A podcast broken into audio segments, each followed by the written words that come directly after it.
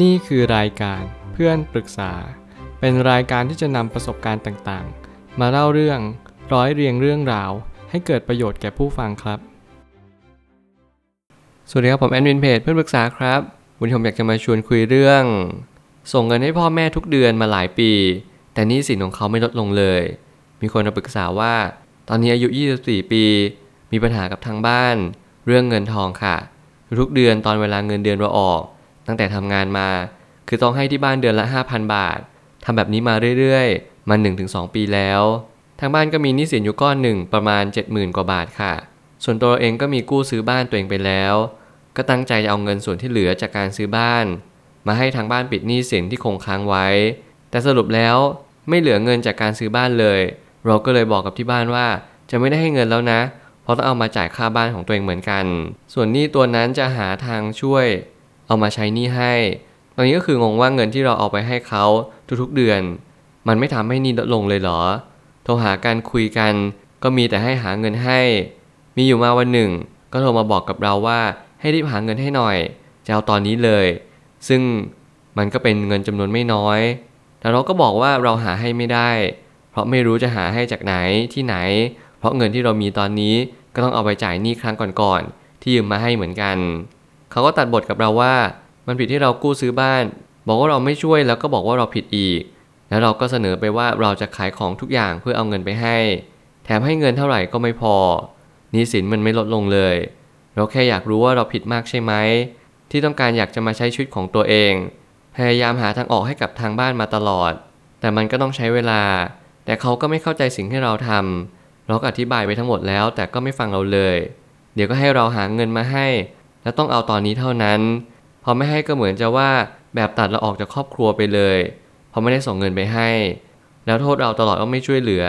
อยากรู้ว่าต้องวางตัวยังไงต่อไปดีคะ เรื่องนี้จะมีประโยชน์มากๆ ถ้า เราสามารถที่จะดึงประโยชน์จากมันมาใช้ให้เกิดประโยชน์สูงที่สุด นี่คือเรื่องราวที่ล้ำค่าที่สุดที่ผมเคยได้ยินมา เพราะเรื่องราวนี้มันบ่งชี้ว่ามีบุคคลในครอบครัวคนหนึ่งที่ทำทุกสิ่งทุกอย่างเพื่อคนอื่น แต่อีกคนหนึ่งไม่เคยเห็นค่าอะไรเราเลย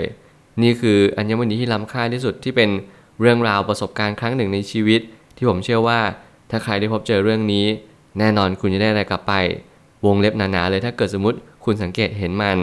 สิ่งหนึ่งที่เราได้รับรู้เกี่ยวกับประสบการณ์ในครั้งนี้นั่นก็คือ บางครั้งการที่เราทำอะไรไป เต็มที่เต็มถังไปแล้ว แต่เขาก็ยังมองว่าเราผิดอยู่ บางครั้งคำถามที่ว่า เราใช้ชีวิตของเรามันผิดมากนักหรอ จริงๆ แล้วคำนี้เป็นคำถามที่ดีมากๆ เพราะยังไงแล้วเราจะต้อง มาหาคำตอบให้เจอว่าเราใช้ชีวิตของเรา และการที่เราไม่เบียดเบียนคนอื่น มันดีมากน้อยเพียงใด ไม่ว่าจะเกิดอะไรขึ้น ผมขอเป็นกำลังใจกับทุกคนก่อนเลยว่า ใครที่เจอเรื่องราวเหล่านี้แน่นอนมันเป็นเรื่องที่ยากมากๆ มันไม่ใช่เรื่องที่ง่าย การมีคนในครอบครัวที่ไม่ยอมทำอะไรมากมาย แต่เขาก็พยายามมาผลักดันให้กับเรา ให้เราใช้หนี้สิน ให้เราพยายามทำทุกสิ่งทุกอย่าง เพื่ออีกคนหนึ่งมีความสุขและมีความสบายใจมากยิ่งขึ้น นั่นแหละจะเป็นบททดสอบที่ยาก แต่มันได้อะไรกลับมาอย่างแน่นอน ผมเชื่ออย่างนี้ ผมไม่ตั้งคำถามขึ้นมาว่า เราต้องแยกแยะระหว่างเราทำดีที่สุด กับเราทำตามความคาดหวังของอีกคน ซึ่งมันไม่มีวันบรรจบกันได้จริง ถ้าเกิดสมมติเรามองอีกมุมหนึ่งนั่นก็คือ ต่อให้อีกคนหนึ่งคาดหวังอย่างไร เราก็ไม่สามารถฟูลฟิลนี้ของเขาได้เลย ถ้าเกิดสมมติว่าเขาต้องการ 10 แล้วเราให้ได้แค่ 8 ให้ได้แค่ 9 สิ่งนี้มันเป็นสิ่งที่ไม่ดีเหรอ ถ้าเกิดสมมติบางคนต้องการร้อย เราให้ได้แค่ 50 60 แนะนำว่าสิ่งนี้เป็นสิ่งที่เน้นย้ำว่าแต่ละคนมีความต้องการ และมีการที่เราให้ตอบโจทย์เนี่ยในแต่ละเรื่องราวไม่เท่ากัน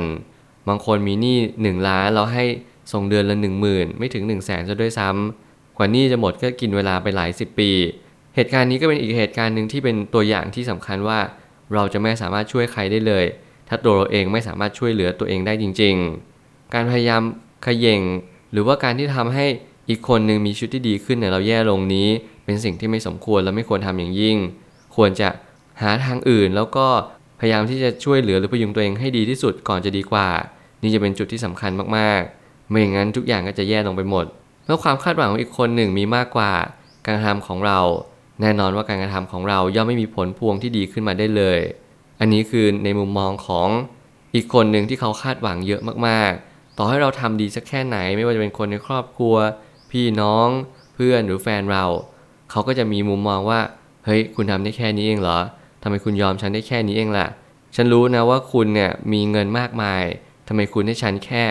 ไม่กี่เปอร์เซ็นต์ในสิ่งที่คุณมี สิ่งนี้เป็นสิ่งที่เราได้ยินกันหนาหูแล้วมีคนมากมายพยายามที่จะตำหนิเราเบรมเรา พยายามที่จะวิพากษ์วิจารณ์ตลอดเวลาว่าเงินที่เรามีควรจะช่วยเขามากกว่านี้ ผมไม่เคยพูดว่าไม่ให้เรากระตันอยู่กับครอบครัว ความกระตันยูรู้คุณเป็นหนึ่งในมงคล 38 ประการ ยังไงเราก็ต้องทำยังไงเราก็ต้องบำรุงญาติพี่น้องบำรุงพ่อแม่หรือครอบครัวของเรา นี่เป็นสิ่งที่ควรทำแต่อย่างน้อยที่สุด สิ่งแรกที่เราไม่ควรทำเลยคือ เราไม่ควรที่จะทำบางทำบางสิ่งเกินตัว การใช้หนี้สินผมเข้าใจว่ามันเป็นสิ่งที่ยากลำบากมากๆ ทุกคนอยากมีชีวิตเป็นของตัวเอง เราเองก็เป็นคนคนหนึ่งที่มีความอยาก มีความไม่อยากเหมือนๆกัน แต่แล้วถ้าเกิดสมมุติว่าพ่อแม่หรือว่าครอบครัวของเราเขามีหนี้สินมาก่อน เราก็แค่ทำหน้าที่ของเราต่อไป การส่งเสียที่บ้านทุกๆ 5,000 บาทต่อเดือนเนี่ยผมคิดว่า ในฐานะของเราที่เรามีณวันนี้มันอาจจะ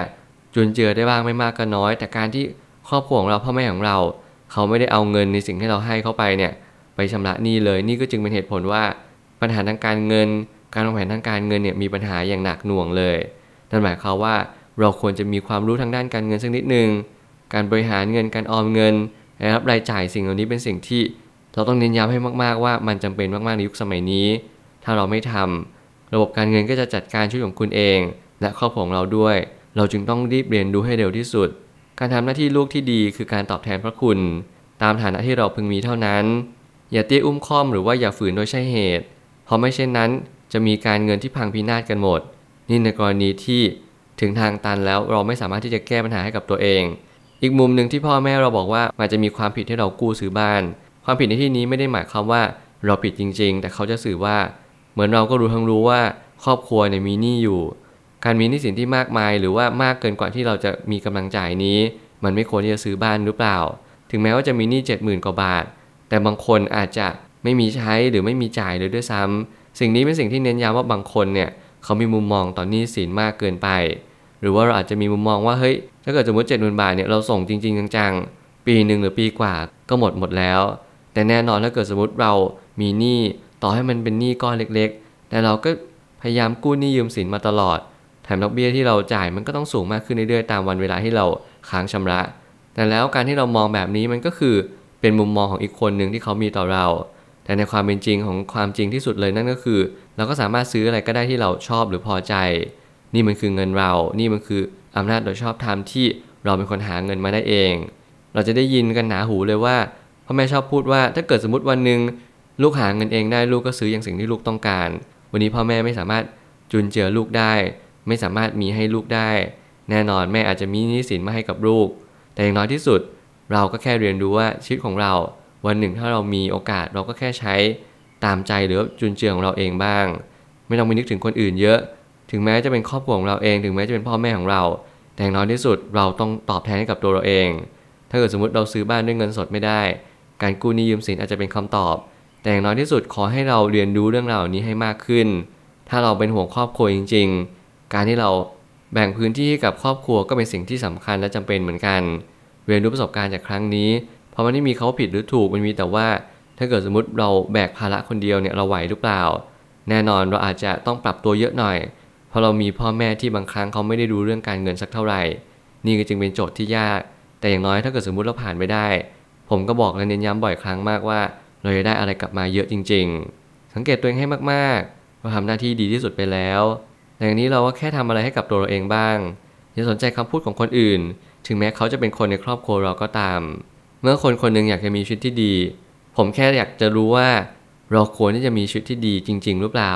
แน่นอนคำคอรหานินทา คำติชินคำวิจารณ์ต่างๆ มากมาย ว่าเออทำไมคุณไม่เอาเงินไปช่วยคนอื่นทำไมคุณใช้ชีวิตแบบนี้ทำไมคุณฟุ่มเฟือยฟุ้งเฟ้อผมเชื่อว่านี่คือความฝันของคนบางกลุ่มเลยว่า ถ้าฉันมีเงินเยอะๆ ฉันอยากจะปลนเปอร์ให้กับตัวเอง ฉันอยากจะซื้ออะไรที่ฉันอยากได้ โดยฉันไม่ต้องคำนึงว่า วันนี้ฉันจะมีเงินกินมีเงินใช้หรือเปล่ามันเหมือนประมาณว่า เราพยายาม indulge พยายามดื่มด่ำกับบางสิ่งบางอย่างอย่างเต็มที่เต็มถัง เพื่อเรารับรู้ว่า เออถ้าเรามีเงิน เราอยากที่จะใช้ย่างสิ่งที่เราต้องการ นี่ยังเป็นทั้งบทเรียนบททดสอบ และโจทย์ที่ยากเหมือนกันที่ไม่ว่าคนในครอบครัวของเรา คนอื่นเพื่อนหรือแฟนเรา เขาก็มักจะมีความคิดหรือมีมุมมองว่าเราทำแบบนี้มันไม่ถูกต้องเลย แต่อย่างน้อยที่สุดผมอยากจะบอกทุกๆคนว่า ถ้ามันเป็นเงินของเรา และถ้าเราแบ่งสำรองหนี้ฉุกเฉินเอาไว้ 6 เดือนอย่างต่ำเอาไว้แล้วรวมไปถึง เรามีเงินที่พอที่จะจุนเจือเรื่องรับผิดชอบต่างๆหนี้สินจ่ายนู่นจ่ายนี่ได้ เราใช้เถอะไม่จำเป็นจะต้องไปนั่งคิดมากว่าเงินนี้ควรจะใช้ไปกับอะไร ทุกคนมีความฝันทุกคนมีพื้นที่ของตัวเอง เราแค่คิดวางแผนเอาไว้ก่อน ก็พอแล้วและเราก็ทำในสิ่งที่เราต้องการ นี่แหละจึงเป็นสิ่งที่เรียกว่าการใช้ชีวิตอย่างถูกวิธี ถ้าเกิดสมมติเราไม่เคยคิดวางแผนทางการเงินเลยอย่าเพิ่งรีบใช้จ่ายให้มันฟุ่มเฟือยจนเกินไป ทิ้งระยะห่างออกไป ยิ่งรีบร้อนใช้จ่ายมากเท่าไหร่ เราก็ยิ่งเดือดร้อนในภายหลังมากเท่านั้นพ่อแม่เรายังมีห่วงอยู่แล้วอาจจะ เสียสละสักนิดนึงถ้าเกิดสมมติเราเชื่อว่าสิ่งนี้เป็นสิ่งที่ดี ถ้าเกิดสมมติเราเสียสละแล้วแล้วพ่อแม่ไม่ได้ดีขึ้นเลยแล้วก็โอเค ละไว้ในฐานะที่เข้าใจ ยกเว้นไว้ข้อหนึ่งว่า เราก็ทำเต็มที่แล้วนะ เราก็ย้อนกลับมาที่โฟกัสกับตัวเองอีกทีหนึ่งซึ่งสิ่งนี้ผมก็ยังเชื่อว่ามันไม่ใช่ความผิดอะไรเลย เพราะเราทำเต็มที่ในแบบที่เรามีและเราเป็นกับครอบครัวเราแล้วจริง ๆ สุดท้ายนี้รู้จักตัวเองว่าเราคือใคร และเราสามารถทำอะไรได้บ้าง บางคนเข้าคำพังเพยที่ว่า มือไม่พายเอาเท้าราน้ำที่ไม่ยอมช่วยให้กำลังใจเราด้วย แถมยังมาว่าซ้ำเติมเราอีก ผมเชื่อว่ายุคนี้ค่าศึกหรือว่าศัตรูไม่ได้มาในรูปแบบของเพื่อนหรือแฟนอีกต่อไป แต่ส่วนใหญ่แล้วศัตรูที่แท้จริงคือคนใกล้เรามากที่สุด ลิ้นกับฟันย่อมกระทบกระทั่งกันเป็นเรื่องปกติ แต่การที่มีคนคนหนึ่งที่ไม่เคยให้กำลังใจเรา ผมเชื่อว่านี่คือ ปัญหาที่ใหญ่มากๆ เราทุกคนต้องการใช้ชีวิตแบบคำพูดดีๆคำหวาน การให้กำลังใจซึ่งกันและกันในทางบวก แน่นอนว่าเราทุกคนต้องการเชื้อเพลิงนี้เสมอ อย่างการที่ผมพูดพอดแคสต์นี้ ผมก็ต้องการมาหาการยอมรับ ผมก็ต้องการที่ให้ทุกคนเนี่ยได้รับแง่มุมดีๆ หรือว่าแง่มุมที่แตกต่างจากสิ่งที่ตัวเองคิด กลับไปใช้ในสิ่งที่เรามีอยู่นั่นมันอาจจะไม่มีถูกหรือผิดในการใช้ชีวิต แต่อย่างน้อยที่สุดเราแค่เรียนรู้ว่าทางที่ถูกนั้นมี และเราแค่นำไปปรับใช้ สังเกตตัวเองให้มาก เรียนรู้จากเรื่องราวต่างๆ ในชีวิต และเราจะค้นพบว่าเราทำวันนี้ให้ดีที่สุด หลังจากนั้นอะไรจะเกิดก็ต้องเกิด ไม่มีอะไรที่จะมาย้ำเตือนเราได้มากกว่า คนใกล้ตัวเรามากที่สุด สิ่งนี้เป็นสิ่งที่สำคัญมากๆ วันหนึ่งคุณจะได้เรียนรู้ และคุณจะได้ตระหนักรู้ สักพักคุณจะตกผลึกกับมัน ถ้าวันหนึ่งคุณตกผลึกคุณจะเข้าใจทั้งหมดว่า เรื่องราวเรื่องนี้มันเกิดอะไรขึ้น แล้วคุณจะมีความสุขกับมัน ผมเชื่อทุกปัญหาย่อมมีทางออกเสมอ ขอบคุณครับ รวมถึงคุณสามารถแชร์ประสบการณ์ ผ่านทาง Facebook Twitter และ YouTube และอย่าลืมติด Hashtag เพื่อนปรึกษาหรือ f r ร e n d t a l k a ด้วยนะครับ